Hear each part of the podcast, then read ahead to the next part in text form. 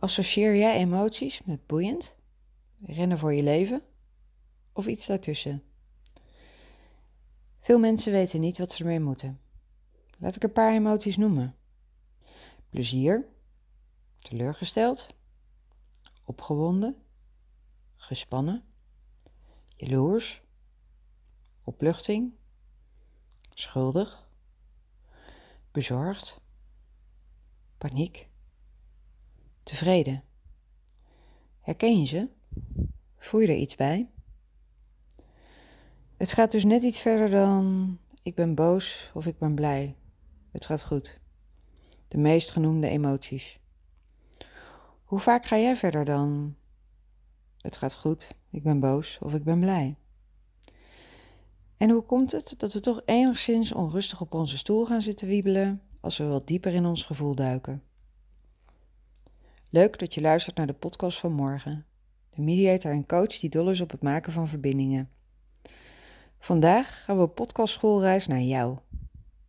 Niet wegrennen, gewoon in de bus stappen. Ik heb geen groot rijbewijs, maar ik beloof je, het komt goed. Waarom zou je op schoolreis gaan naar jezelf als je je prima voelt? Ik heb drie redenen voor je. 1. Omdat het je in verbinding brengt met op de eerste plaats jezelf en vervolgens ook met de mensen die je dierbaar zijn. 2. Als je die emoties niet een keer gaat feesten, klap je een keer uit elkaar. 3. Je luistert nu toch al, dus je had blijkbaar toch niks beters te doen. Hoe vaker jij niet wil voelen wat wel gevoeld wil worden, hoe groter de blokkades in jezelf. Ja, dat is een diepgaande. Hè? Dit is typisch zo'n tekst in een podcast waardoor ik zou afhaken en op stop zou drukken. Niet nodig, niet doen. Ik ga het dadelijk uitleggen. Eerst nog zo'n cryptische waarheid. Je wordt steeds vatbaarder voor datgene waar jij steeds met een grote boog omheen probeert te lopen. Dan de ondertiteling, zeg maar. Stel, je gaat discussies uit de weg omdat je bang bent om in huilen uit te barsten. Hoezeer je ook denkt, ik ben volwassen, ik ga niet huilen. Die waterlanders die komen toch. Ander voorbeeld. Je voelt je snel aangevallen in een gesprek. Bij de eerste de beste feedback ga je dus met je vinger wijzen naar de ander. Heel menselijk, maar meestal niet zo effectief, tenzij je in een politieverhoor zit. Dus wat gaan we eraan doen? Graven. Graaf naar het gevoel wat onder je emotie zit. Nu kan het best lastig zijn om te erkennen aan jezelf dat die defensieve en verwijtende houding voortkomt uit wellicht de verstandhouding die je met je moeder had 35 jaar geleden, omdat hij altijd alles beter wist. Behoorlijke psychische graafprocessen die niet voor iedereen toegankelijk of wenselijk zijn.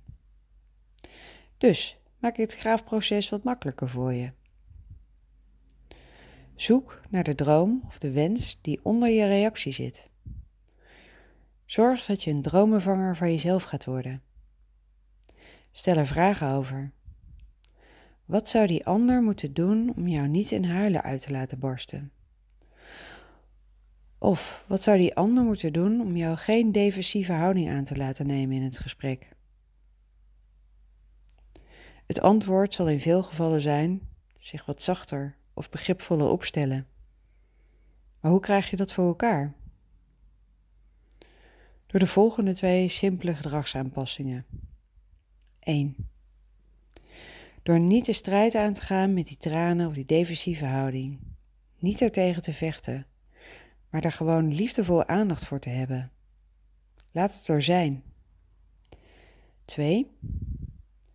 Door je gevoel te benoemen. Tada! Cirkeltje weer rond. Je gevoel benoemen. Die kwam ook al aan bod in de vorige podcast. Misschien ben ik toch sneller uitgepraat dan ik dacht. Anyway, even voortbordurend op dat vorige voorbeeld.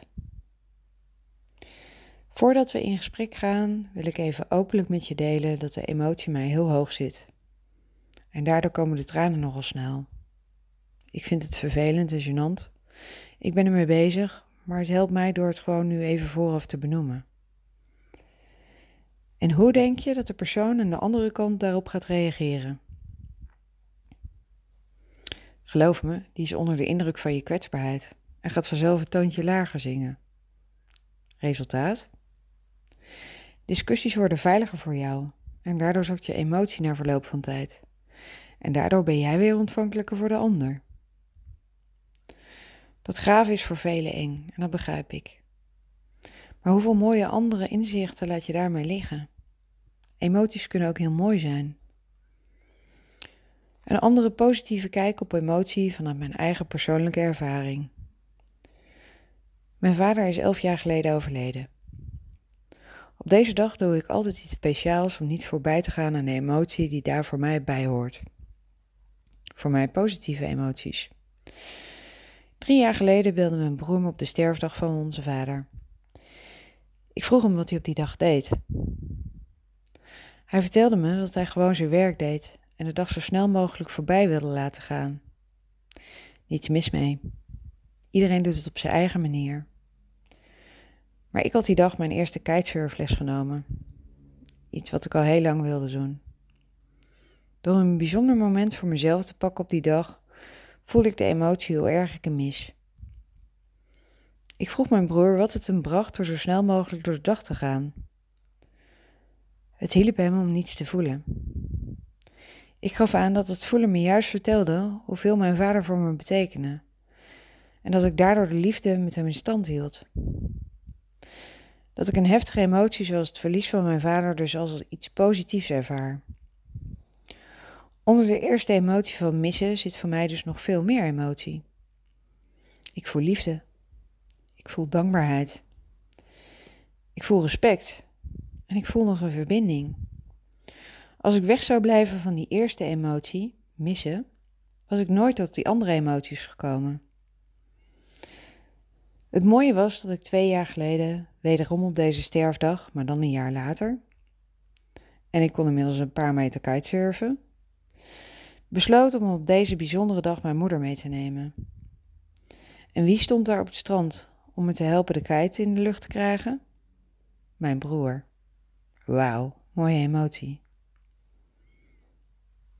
Dat je zit te wiepelen op je stoel als je voor het eerst dieper gaat in je emotie lijkt me heel logisch. Het kan doodeng zijn. Wie weet ga je wel vreselijk huilen als je emoties voelt. Wie weet ben je wel een paar dagen verdrietig. Maar zou dat erg zijn? Wat zou er erg aan zijn? Wat zou er kunnen gebeuren? Buiten het feit dat je tissues opraken. Zou deze kennis over jezelf interessant kunnen zijn? Zou je jezelf daardoor misschien beter leren begrijpen? Zou je omgeving daar iets aan kunnen hebben? Zouden zij jou daardoor misschien beter kunnen begrijpen? Zouden zij, doordat ze je beter begrijpen, zich meer verbonden met je kunnen gaan voelen? Is er een mogelijkheid dat dit inderdaad iets toe zou kunnen voegen? Of praat ik hier volkomen bullshit en heb je inmiddels de bus verlaten? Ik wil je wel adviseren dat als dit nieuw is voor je, je het eerst in alle rust eens even zelf gaat doorvoelen. Ben lief voor jezelf. Geef je gevoel en emoties gewoon de aandacht door te laten zijn. En als je een beetje helder hebt wat daar van binnen allemaal bij je gebeurt, geef het dan dus de kans om het te delen bij mensen bij wie jij je veilig voelt. Als je dat onder de knie hebt, kun je je cirkel een beetje gaan verbreden. Zodat je zelfs misschien kunt gaan ervaren dat mensen je openheid en kwetsbaarheid waarderen. Ik wens je een hele mooie voortzetting van je schoolreis naar jezelf. En wens je toe dat het je een verbinding met anderen geeft en intenser maakt. Tot dusver de tips van de mediator en coach van morgen. Mocht je hier vragen over hebben, ga dan naar de website www.dewegnaarmorgen.nl en ik zal je vraag beantwoorden of in een volgende podcast behandelen. Heb je iets aan deze tips gehad? Dan maak je mij weer enorm blij door deze wekelijkse podcast te volgen. En nog leuker als je een reactie achterlaat op een van onze socials.